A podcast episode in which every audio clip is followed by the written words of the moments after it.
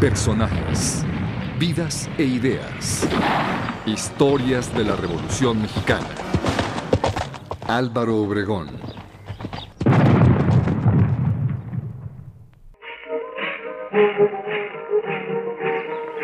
Navojoa, Sonora, tierra de montañas y costa, al borde del Valle del Mayo y del río del mismo nombre. Es el lugar que vio nacer a Álvaro Obregón Salido el 19 de febrero de 1880. Desde los 13 años, Obregón trabajó en diversas actividades relacionadas con la agricultura en la hacienda de sus tíos, hasta que su hermano lo introdujo a la docencia.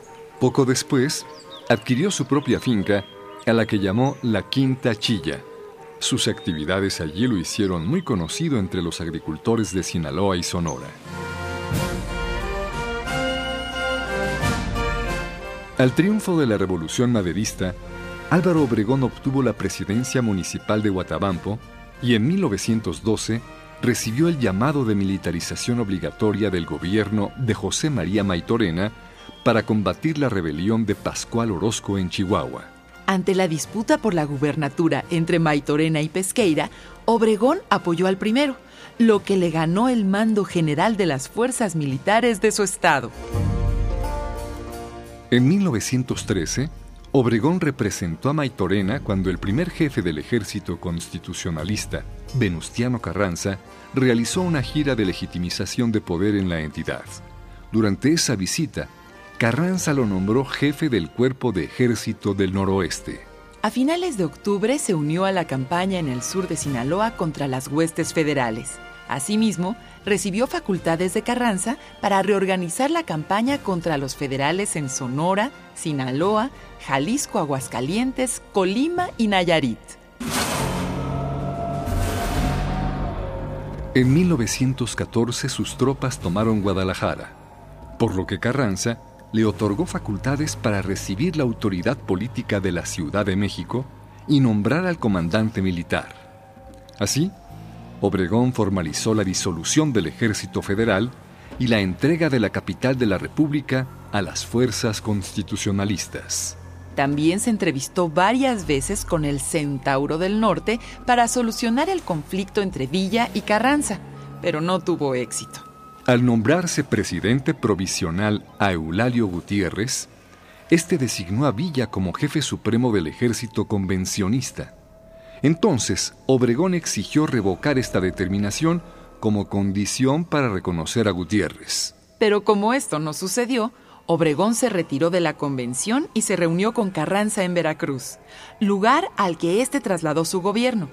A fines de 1914, Obregón inició operaciones como general en jefe de los constitucionalistas.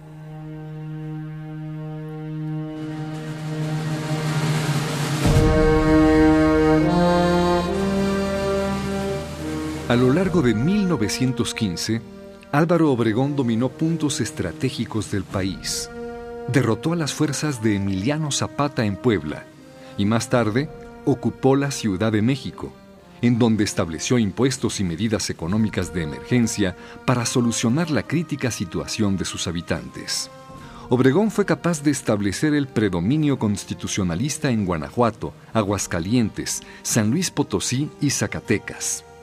Durante esta campaña, en 1915, fue herido y perdió el brazo derecho, por lo que en adelante se le conocería como el Manco de Celaya.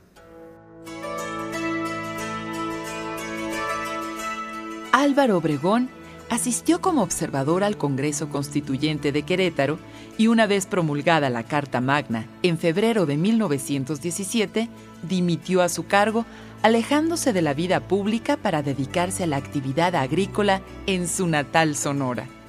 Un regreso a los orígenes que le llevaría a generar un notable desarrollo económico en la región. Pero Obregón no se olvidaría de sus aspiraciones políticas.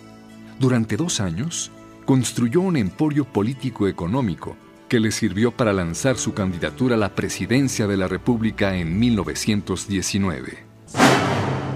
Álvaro Obregón, uno de los hombres que construyeron la historia de México.